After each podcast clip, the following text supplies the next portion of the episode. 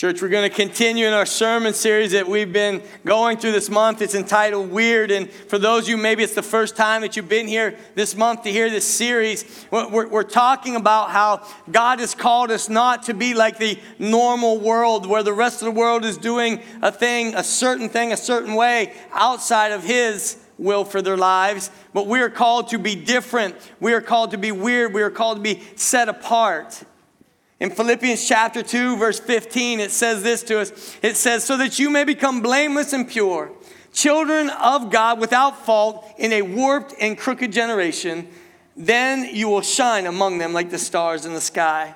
So, church, this past couple weeks, we've talked about, as I said, about we're called to be different than the world. And we learned in those past two weeks that Jesus, in his teachings, he tells us there's two roads. There's not three roads, there's not a fence, there's nothing like that. There are two roads that we must travel, and it's you're on one road or the other.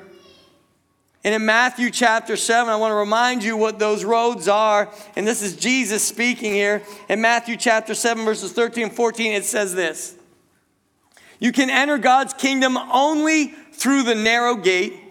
The highway to hell is broad, its gates are wide for the many who choose that way, but the gateway to life is very narrow and the road is difficult, and only a few ever find it. Church, if you get anything out of those words right there, Jesus was basically telling us there is one road to get to Him, and that road is very narrow. That gate is not wide at all, it's small. But I love where He says this many choose. Church, you get to choose. It's not someone designs it for you. It's not somebody says this is the road you're going to go on. Jesus said himself, He said, You get to choose which road you travel on. And there are only a few people, church, who has the courage to step away from that broad road. I want you to think for a moment. Just think about you personally, not the person you're sitting with, not somebody you know. How many of you find comfort in being with the crowd?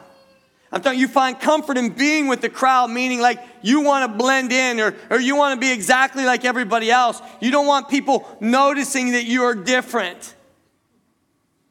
A lot of us struggle in that area. You know, if everybody is going this way, this is the thought process of the world. If everybody is going this way, then this must be the way to go. You know, when you get the courage to leave that broad road, church, the moment you get the courage to lead that broad road onto the narrow road that leads to life, Jesus says that leads to life, people on the broad road will instantly kind of come at you. They're going to say you're weird, right? They're going to say there's something different about you. But remember, remember, I told you this every single week this month. If you want what normal people have, listen to me, church.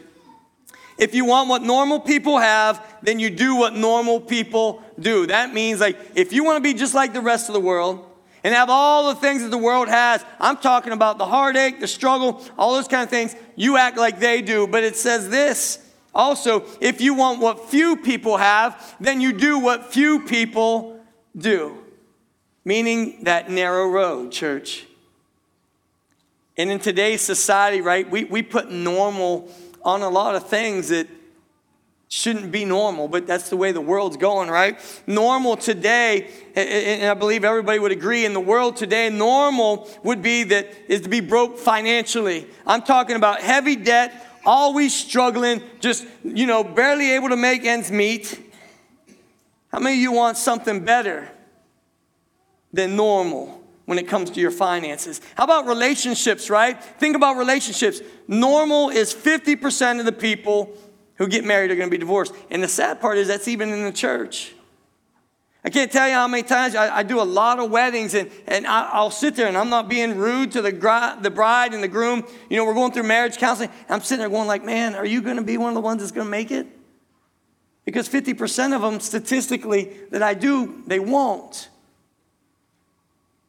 Normal is to be filled with guilt. Normal is to be filled with regret and all sorts of fears. And so, when it comes to relationships, church, I ask you this morning how many of you want something better than normal? You know, I believe with all my heart that God has something better than normal for all of his people. And listen, that's all of us, church. He has something better for us. And so, if you want what normal people have, then you need to do what normal people do. But if you want what a few people have, church, I'm talking about peace. I'm talking about joy. Man, I'm talking about security. I'm talking about life with meaning, life with destiny, and a sense of pleasing God. Then you do what few people do. So today, what I want you to do is I want you to embrace the truth that it's okay to be different. For every single one of us, I want you to know it's okay to be different. See, when you are led by the Spirit of God, get this this morning, when you're led by the Spirit of God, it is way, way better to be different. Because normal is broken. Normal is overwhelmed. Normal is broken relationships. Normal is fear. And, and quite honestly, church, normal comes from a lot of sin in life. And the Bible tells us this, church, it says there is a way that seems right to man, but in the end, it leads to death. See, the world will say, oh, this is right. This, this is the way to go, right? Everybody else is going that way. Me and my younger brother, when we used to go to Cedar Point, and, and on the days I just would happen, I'd, I'd wear like a polo shirt, you know what I'm talking about? And sometimes we'd be in line for a ride, one of long ones, you know what I'm talking about? Like an hour long ride for like three seconds of fun. Doesn't make sense, does it? All of a sudden, we would start acting like we work there. We'd be like, all right, folks, we, we ask you to like move over to this side. You wouldn't believe how many people, because the crowd was going, I'm not saying it was right, church, but we did it. You wouldn't believe how many people would listen to you and say, well, everybody else is going that way. We did do that. But listen, think about this. In the world, isn't that the truth? There's a crowd and everyone's like, well, that must be the way we're supposed to go. We do that, don't we? See, normal is where the crowd is going. And I pray this morning, church, if there's anybody here who's on that broad path, you get on the narrow road following Jesus Christ. See, here's what God said. If you'll look with me in 1 Peter, okay? 1 Peter chapter 1 verse 16. It says, "For the scriptures say, you must be holy because I am holy." You must be holy because I am holy. And so God called us to be what church? Holy. Right? And why? Because he is holy. That's what we've been called to do. And so, for a large period of my life, I'm just going to be straight up honest with you this morning. A large period of my life, holy was intimidating to me. I grew up in the church and I would hear that all the time. We're called to be holy. And see, that was intimidating to me because, right, I, thought the priest, you know, you see the priest on TV, he was holy. The preacher who, who stood up and talked to me all the time, he was holy, right? And, and then massively. You, know, you would go to church, you see all these people, religious people, I mean, good people, they were holy, but not me. Because you know why? Because I had impure thoughts. I struggled there. I would have impure thoughts, and, and I knew my actions for sure at times was not holy, church. And you know what? To top it off, kind of the icing on the cake for me as a young man, the world also made the word holy look negative. Oh, she thinks she is so holy. That guy right there, he thinks he's holier than thou, right? He's telling everybody. So in my mind, that, that word holy, it, it was hard for me. And I, I want to give you this morning a little of a better understanding on the word holy. The word holy in the Greek root form, it means to be pure. It means to be set apart. It means to be different. It's about pursuing Christ with everything you got. And so, God says, don't you be like the rest of the world. You be different. You must be holy because I am holy. God is telling you, church, He's saying you need to be set apart. You need to be set apart. And sometimes we struggle with that, right? We do. Right? Think about what you set apart at home, right? You, you set something aside for special use. Maybe some of you got you got china at home, right? Or maybe your grandma had china. You only use that on Christmas, Thanksgiving, and Easter. Don't you dare touch that bowl any other day but that. It was set apart for something special, right? Or you have something at home that you only like to use on certain occasions. For those of you who grew up with kids and you go to the store, right? And you bring home like something really good. Your kids want to dig into it as soon as the, the bags aren't even unpacked. You're like, ho, ho, don't eat that. We're saving that for some, something special. Let me translate that. That means when you go to bed, kid, I'm going to eat it. That's, that's what's special, right? You set it apart to be used in a certain setting. And see, God has called us, church, He's called us to be set apart. We're called to be holy. That's what holy means to be set apart, to be something different. And God has called each and every one of us to do that. And so we're called to pursue Him with all of our hearts. God says, don't be like the rest of the world, be different. And here's the key get this this morning. Here's the key those who are following Christ I'm talking those who are following Christ, not just using the Christian name when it's convenient, not just wearing that cross necklace so people maybe will say that, oh, oh he's a Christian, or maybe wearing your churchy shirts. You know what churchy shirts you got, right? I mean, following Christ. I mean, I'm talking about you truly want to give honor to God in the way that you are living your life. That's what it means, church, to follow Christ. And when you follow Jesus' teachings, when you follow Jesus' teachings, he will lead you right off that broad path, the one that leads to destruction, and on to the narrow path that leads to life. That's what he'll do. And so, your goal is, church, not to be weird for weird's sake. Remember what weird is? It means you're set apart, you're different, you're not acting like the normal world, the ones that are on the broad path. You don't, your goal is not to be weird for weird's sake. It, your goal is to please God. That's it. You want to please Him. He will set you apart. You will be different. And the rest of the world, church, is going to call you weird. And when you try to leave that broad path, the moment you say, I'm done, I'm done living my life like everybody else. I don't want that. I hear God calling me out. And the moment that you leave that broad path, you realize you're going to struggle a little bit, but those around you, they're going to struggle a lot too. You know why? Because you're separating yourself from them. They're going to say, like, Where are you going? You know, why, why don't you hang out with us? Why don't you stay with us? You know, we used to hang out all the time. You know, this is where everybody else is. Why, why are you leaving? And see, when you try to follow God, you and I, what happens is we are hit with this enormous pressure to conform to what the world is doing. I mean, we, it's pressure, isn't it? Serious pressure. And I want to share with you what David said. This is pretty cool in Psalm 69.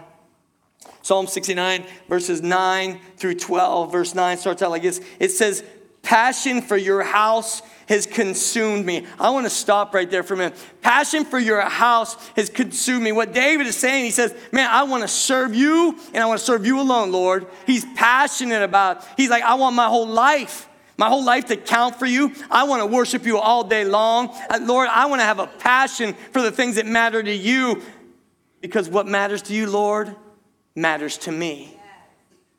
See, you see that thought process? Man, this it goes on there. Verse 9, you know, passion for your house has consumed me, he said. And then he says this, and the insults of those who insult you have fallen on me. Here's what he's saying right there, church. He's saying, God, I'm so much on your side. I'm so much on your side. When people are shooting arrows at you, I am so close to you, those arrows are hitting me. Those arrows are going to hit me because I'm right there in it with you. And he goes on to verse 10, he says this, and when I weep and fast, they scoff at me. When I dress in burlap to show sorrow, they make fun of me. And verse 12 says this, he says, I am the favorite topic of town gossip, and all the drunks sing about me. I guess you know you made it, church, when they're at the bar singing songs about you because you're serving God. Here's the deal, church. If you think different, if you think different, if you are different, then the world's gonna think you're weird. They're gonna think you're weird. But see, when you leave that broad road, people's gonna mock you.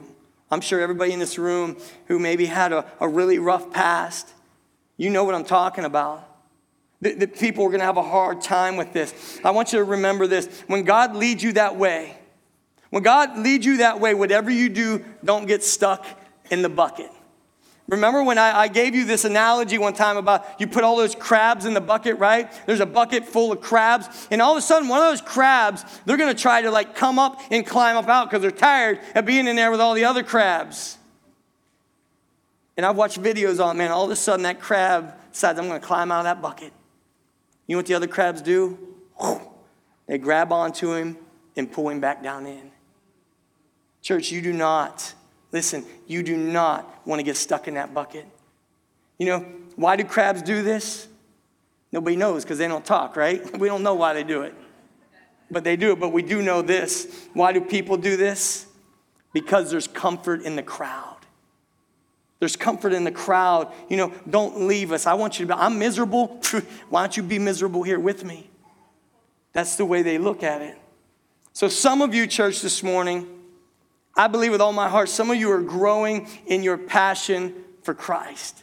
I mean, you're growing in that passion for Christ. You know, I'm at that, that age of life that I'm starting to look backwards a lot. I guess you get there at a certain time, right? You start looking back and being like, oh, yeah, I remember this. And, and you see, man, you see the cool stuff that God has done. And I think the older you get, the more you look back. I remember calling my grandma, and, and my grandma would tell me these stories about, you know, 50, 60 years ago. And, and she'll be like, and Lisa did this. And, and you're like, yeah, okay, Lisa did that. She goes, oh, you remember Lisa? I'm like, Grandma, I didn't grow up with you. I don't know Lisa. But, but you continue to look a lot towards the back. And listen, church, for whatever reason, I've been just really looking backwards lately.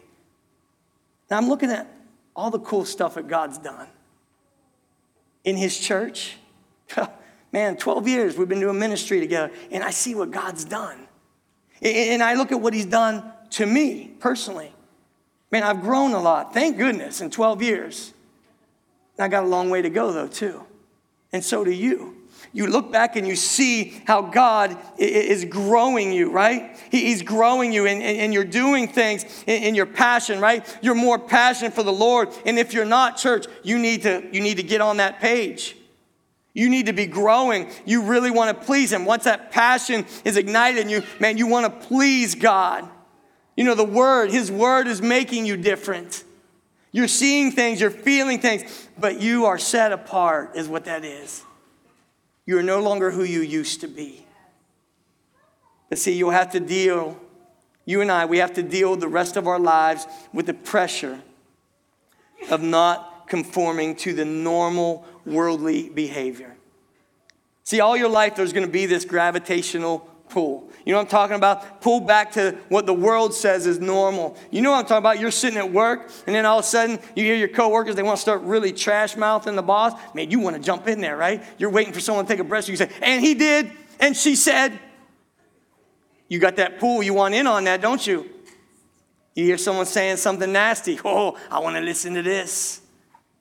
You turn on the TV, your computer, something you know you shouldn't be watching, you're pulled into it, aren't you? Church, we, we struggle in this way. We have this, this pull of the world dragging us and saying, This is normal, this is where you need to be. And you'll have to fight that, church. You got to fight that gravitational pull and that drive that we have. We are sinful people, aren't we? That drive that you have to conform to the normal. So, today, what I want to do is I want to give you two types of pressure that you and I feel in this area. The very first type is this it's the inward pull. I'm talking about inward pressure, the need to please, where you want to please people. We all deal with the need to please, don't we?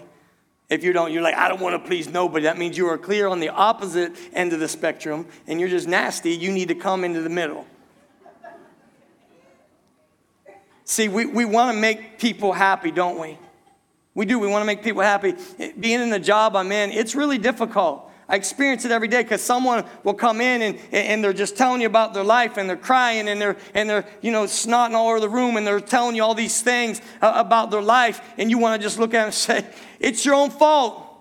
It's the decisions that you make. That's the reason you are there. But you know what? You, you feel bad. I don't want to hurt their feelings. I struggle with that as a preacher. I know I got to tell them the truth. How do you do it? Right? Or, or, they come in and, and they're sitting there talking about this is normal, right? This is what I do. And you're like, that's against God's word. And you're like, man, if I tell them, they might leave. They might leave the church. And that ain't just the preacher that struggles with that church. If you're a believer in Jesus Christ, I know you do too. You're like, where's my spot, Lord? Give me the words to speak. Where do I jump in? Do I tell them now? Do I tell them later, right?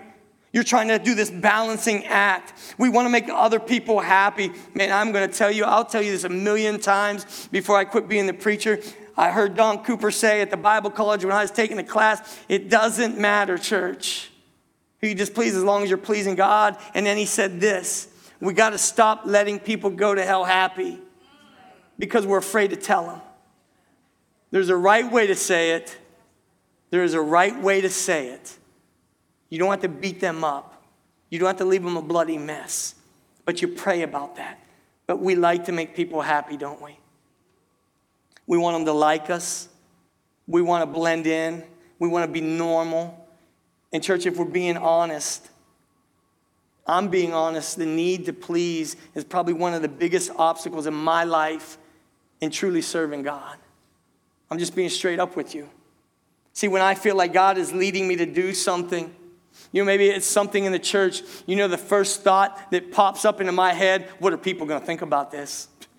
I shouldn't be worried about that. I should be more about, worried about what God's going to think about, right? You know, what are the people in the church going to say about this? You know, what will my friends say? More importantly, what's my family going to say when I tell them about this? You know what? It's, it's kind of different. You know, are they going to make fun of me about it? Are they going to understand? What are they going to think? See, the Bible addresses this, believe it or not, church, in Proverbs chapter 29 Verse 25, it says this it says, Fear of man will prove to be a snare, but whoever trusts in the Lord is kept safe. So I really want to focus on the beginning of that verse right there. The fear of man will prove to be a snare, a trap. The Hebrew word is makwesh. It means to trap, to snare. Literally, what it means, it means a hook in the nose.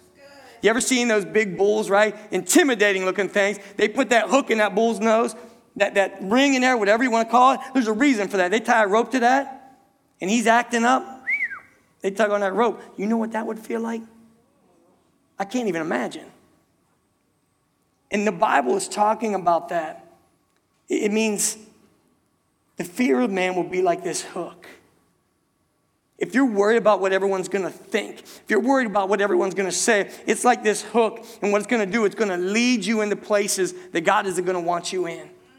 Because you're wanting to make everybody happy, because you're wanting to please man. But see, God, when you let Him lead you, it will lead you to places that others will say is weird. That's what it'll do. You know, church, he might lead you. He might lead you to do something that other people are going to think weird. He might tell you, you know, you, need to turn your TV off because you're robbing your family of time. When Mary and I first got married, we didn't have cable literally for the first 12 years of our marriage. I mean, one of the main reasons we didn't have two nickels to rub together, so we couldn't afford cable. But I remember people say, Hey, did you watch this show? And I'm like, We don't got no TV. They're like, what do you mean you don't have TV? They'd ask me if I was, as they would say up in Youngside, are you Amish? Amish? they asked me if I was Amish. I'm like, no, we just don't have a TV. Like, then what do you do? I'm like, well, I talk to my wife. I play with my kids. On a really good occasion, we'll go to the, the library and get Jordan a DVD to watch some cartoon in our DVD player, right? But people thought that was strange. You know, what will people think if I tell them I don't watch TV? Maybe God is leading you to dress modest, church. Seems the world's got a problem with that, right? To dress modest in an immodest world. Maybe God is telling you to clean up what you listen to. Yeah, playlist you got? Oh, you shouldn't be listening to it. Maybe God's telling you to clean that up. Maybe he's telling you to quit watching that thing on the computer, watching that thing on TV. Do you realize, church, what goes in your ears, what goes in your eyes, goes down into your heart, and it will take root and it will come right out your mouth? That's what happens. Maybe God's going to call you that. Maybe God's, here's the hard one. Maybe God's going to call you out and say, You need to leave those friends behind because they're not good for you. They're taking you back to that broad path, the one that you left, and they keep dragging you back over that rail onto that broad, that broad path. In 1 Samuel, 1 Samuel chapter 15, verses 24 and 25, it says this in verse 24. It says, Then Saul admitted to Samuel, Yes, I have sinned. I have disobeyed your instructions and the Lord's command. Listen to what he says. He says, For I was afraid of the people and I did what they demanded.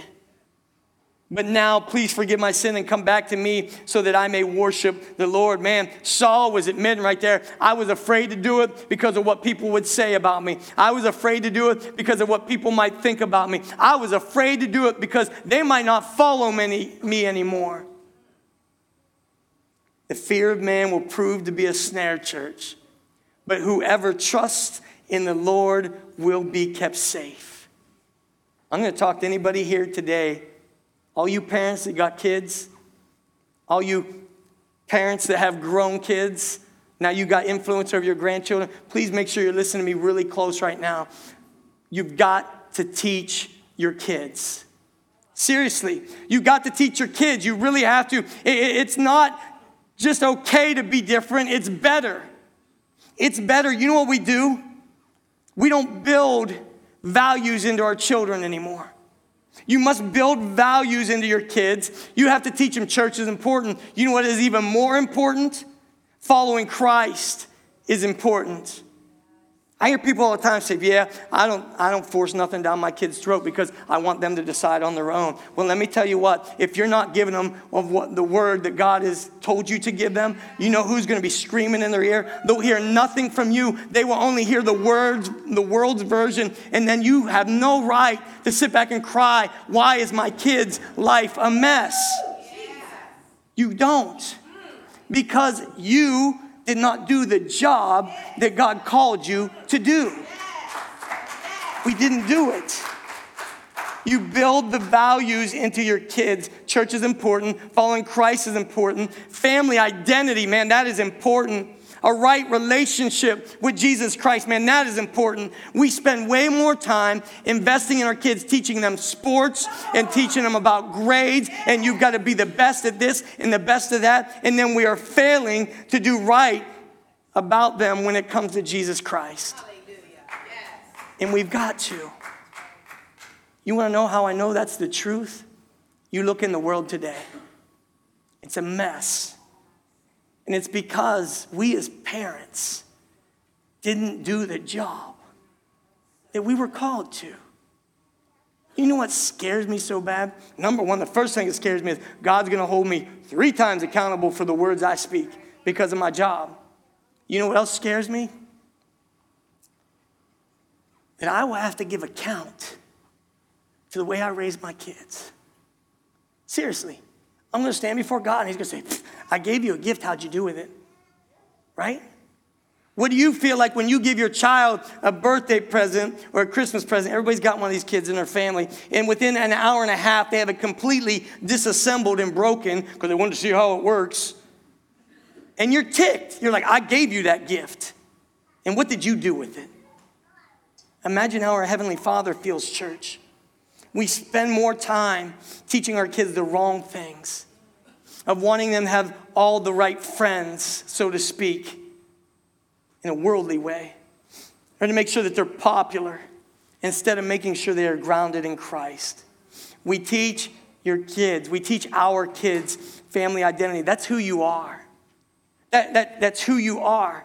I can't tell you how many times I heard my mother say this. She says, That is not who we raised you kids to be. She would tell us that. She would say those things to us. And it's important that we show them that this is what our family does.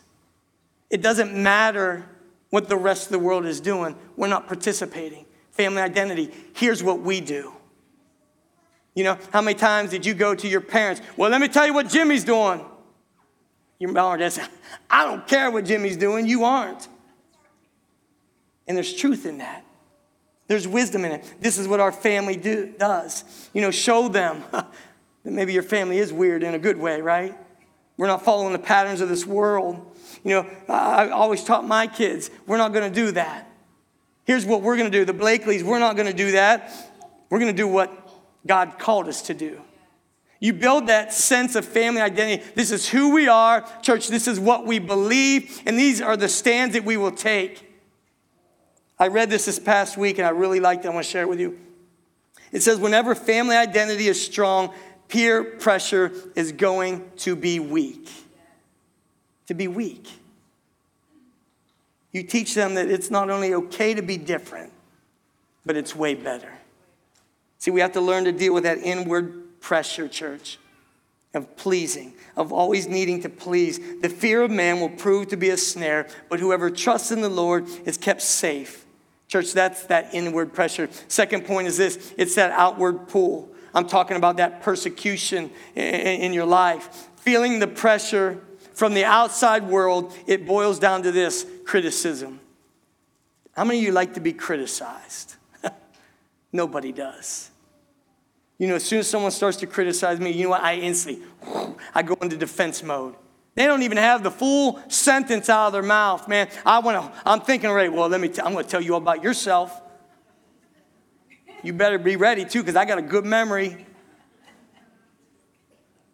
We hate that criticism, don't we? We feel that pressure from the outside world. We don't want to be criticized. And so when normal people on the broad road, they hurl insults at you for being on the narrow road. You know what I'm talking about? They're saying like, "What's up with you? How come you only hang out with church people now? You got all churchy on me, didn't you?" Ever since you started going to that church, you are different. What do you mean you're going to a prayer meeting again? That's stupid. Why are you going to serve the homeless? You're wasting your time. That's what they'll tell you, church. You, you know, you used to smoke weed with us. Now you think you're better than us, don't you? Mr. Holier than thou, Mrs. Holier than thou. They will make fun of you, they will ridicule you, and church, they will persecute you. And when they do, when they do, I want you to remember what it says in John chapter 15. In John chapter 15, starting in verse 18, it says this If the world hates you, you know that it hated me before it hated you. Jesus saying they're going to hate you, man. But just you remember, I took it first. I know what it's like. I took it first. And then he goes on to say, verses 19 and 20, it says, If you were of the world, the world would love you its own. Yet because you are not of the world, but I choose you out of the world, therefore the world hates you. Remember the word that I said to you a servant is not greater than his master. If they persecuted me, they will also persecute you. If they kept my word, they will also keep yours. Church, think about that. Jesus saying, like, they're going to get you. As Christians, don't we, we get like extremely offended. We get extremely hurt when someone calls us out. Man, it, they warned you, right? Jesus warned us this was going to happen. How many of you got that kid that you're like, you do it again, you're going to get a whipping? And they just look at you like, Psh. right? Dude, I'm telling you, I'm serious. You do it one more time, I'm gonna whip you. The third time after the third warning, you had enough, like this kid, he ain't getting nothing. And so you, you smack him hard, right? You whip him. And they give you this look of shock and disbelief, like, I had no idea that was coming. they do that, don't they? And you're like, man, what happened to you, kid? You realize Jesus warned you? He said they're gonna hate you, they're gonna come against you, they're gonna say nasty things about you because they did it to me first. And now you are part of me. See, the truth is this part of being different, the part of being set apart, the part of being pure is the part of leaving that normal road that leads to destruction and getting on the narrow road that leads to life. And Jesus said, You're going to have to deal with it. But he also told you he would never leave you nor forsake you. He also told us as, as a church family, you get together because it strengthens you. When you are in a body of believers, you are strengthened by that so you can go out and face that world. Church, normal is not working. It's really not. The, the world calls it the new normal today. Basically, every sin against the Lord, they say it's okay, and they call it the new normal. If you really want to look at it, boil it down. It's not working. And normal people don't like it when you pull away from the crowd. And in the long run, I've learned this took me a while. I'm a slow learner, guys. In the long run, I find comfort sometimes in people making fun of me. I can't tell you how many times as staff, Facebook can be wicked, can it, church? There can be some really good stuff done on Facebook, but there's a lot of wicked stuff on. One of the staff members come did you see what somebody wrote about you? And they're all offended, they're all hurt for me, and I'll read and I'll go like, I can give you list after list, quotes of people, things that they said about me that I said from this pulpit. And I'm like, it really doesn't bother me anymore. I usually have a chuckle about it because I know it's coming. Jesus said, He told us that this was going to happen. You know, I don't want our church to be normal, okay? I'm not to be your normal pastor. I'm not to be head of a normal church. I don't want to lead a church. Christ is head of the church. But when he's called us to lead it, I don't want to be in a normal church because you know what normal churches are doing today? They are dissecting God's word. They're playing a la carte. I'll take this and I don't want that. And they're preaching his gospel. I don't want a normal church. I, I don't want a normal church at all because I want us to be different. I hear people say all the time, why does your church help so many people? You know that you're just being used. That, they took God's, they stole God's money, not mine. That's up between him and them. We're just being obedient what he's called us to do. You know, why are you helping so many people? You're wasting your time. Why are you guys offering free services to people? You know, you could make money on that. You know, why do we feel, church, that everything needs to be about that? The world will hate us because of him. They will criticize us because of him. They will criticize us as Christians, and they will criticize the church, the bride of Christ, because of who He is. And you know what, church? I want to tell you today don't worry about it. I'm serious. It really and truly is none of your business what somebody else says about you or what they think about you. It really isn't none of your business. You just move on. You, you ignore them. You, you, you keep going forward because if they don't, if we don't stop worrying about it, then it's just going to continue to occupy our attention. But you know what? And if the world isn't criticizing you, if they're honestly not criticizing you, then you might need to be a little bit concerned. And let me tell you why. You might need to take inventory. You might have to look at yourself. You might have to take a check there. Are you way too normal, church? Are you acting like the rest of the world? Nobody's saying anything about you because they don't know who you are. Because maybe your attitudes, your speech, your thoughts, your walk is just like everybody else in the world. Are you just blending in church? Are you traveling with the crowd? Because listen what it says to us in Matthew chapter 5, verse 10. It says this Blessed are those who are persecuted because of righteousness, for theirs is the kingdom of heaven. How many you want to be blessed? I've never in my life met anybody who's like, Preacher, I want to have the crappiest life I could possibly have. I never met anybody who said that. I want all to be miserable. I want it to be hard. I want it to just be tragic. Never met anybody that says that. But I tell you what, I meet people all the time that says, man, I just want to have a good life. I just want to be blessed. Let me read it to you one more time. Matthew chapter 5, verse 10. Blessed are those who are persecuted because of righteousness, because you have been made right with Jesus Christ. You're blessed when they come against you. And see, when this happens, church, we're called to rejoice.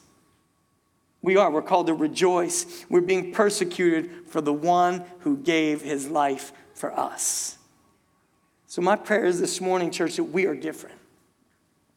That we are different. If you're writing anything down, I want you to write this down. You can't please everyone no matter what you do. Wisest advice I ever got from a really old preacher 12 years ago when I took this job. He said, Hey, pff, don't even try to please everybody. You'll make yourself old fast. Because you can't. You can't please everybody. I can't please everybody. But I want you to remember this add this to your list. You can't please everyone no matter what you do, but you can please God. You get that, church? You can please God. So this morning, as we're wrapping things up, I want to call the praise team up here. I want that to get deep into your head this morning. I want it to be in your heart that you cannot please everyone. I tried. I spent a large portion of my life trying to please everybody, and it doesn't work. And the sad part about it is, like I told you, I'm a slow learner. I'm still doing it every once in a while. But you can't. But you can please God because I'm going to share one last verse with you today. Galatians chapter 1, verse 10. I love how Paul put this, man. He says, For I am now seeking the approval of man or God. So Paul's asking this question for am I now, right now, am I seeking the approval of man or of God? Which one am I doing? Which one am I pursuing? Or am I trying to please man? If I were still trying to please man, I would not be a servant of Christ. Paul asked the question and then he followed it right up with the answer. If you are so worried about pleasing man, then are you honestly a servant of Jesus Christ?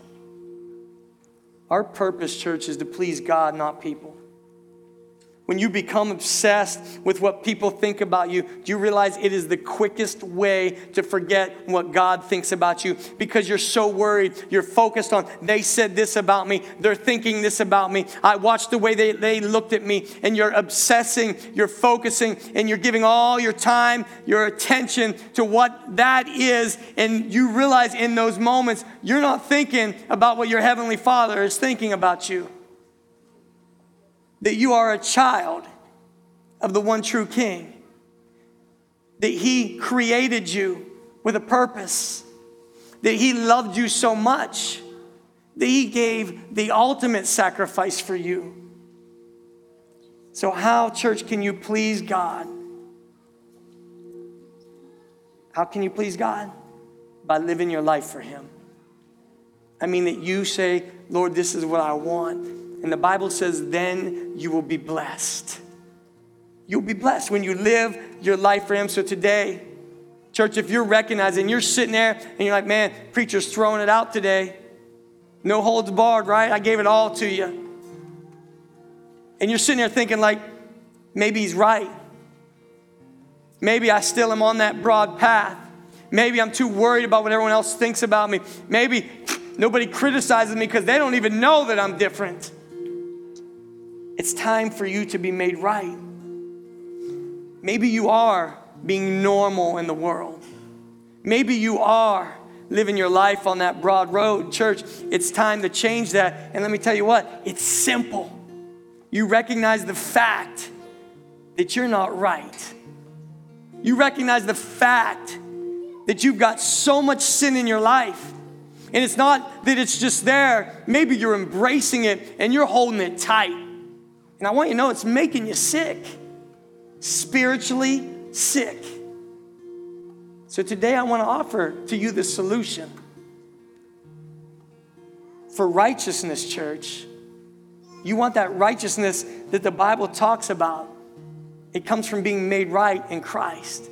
It comes from admitting you are a sinner, that you are struggling. It comes from saying, I have messed things up. I messed it up big time. And Lord, I want to give it all to you because He will take it. He would take your sin, He would take your shame, He would take your anguish, man, He'll take your pain, your struggles, your hardships. I could go all day long describing it to you. He'll take them. And He'll say, Guess what? I will make you right with me. I will wash you clean as though it never happened. Take your sins and place them as far as the east is from the west never to be brought up again. So if that's for you this morning, you hear God calling you out, I really and truly, I want to encourage you. Man, I, am telling you, I'm pleading with you. You come forward. And we'll have people up here, they will pray with you.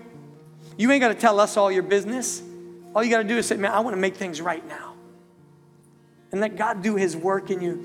And for the rest of you believers who are here today, Maybe you realize today that you keep jumping back and forth over on that road. That, that you're, you're not fully planted. The Bible tells us that God will pick you up out of that muck and mire and He'll place you on solid ground. I'm talking solid. I mean, you know you can stand there, you know it's good, you know that you don't have to sink anymore. And so maybe some of you today just need to be reminded like, I got to get this right again. That I need to come back to my first true love of Jesus Christ and understand He's got something way better for me than I've even been experiencing. He's offered me a gift and I haven't been taking Him up on it. So, how about it, church? Let's stand together and let's sing. But I really want to encourage you to respond this morning.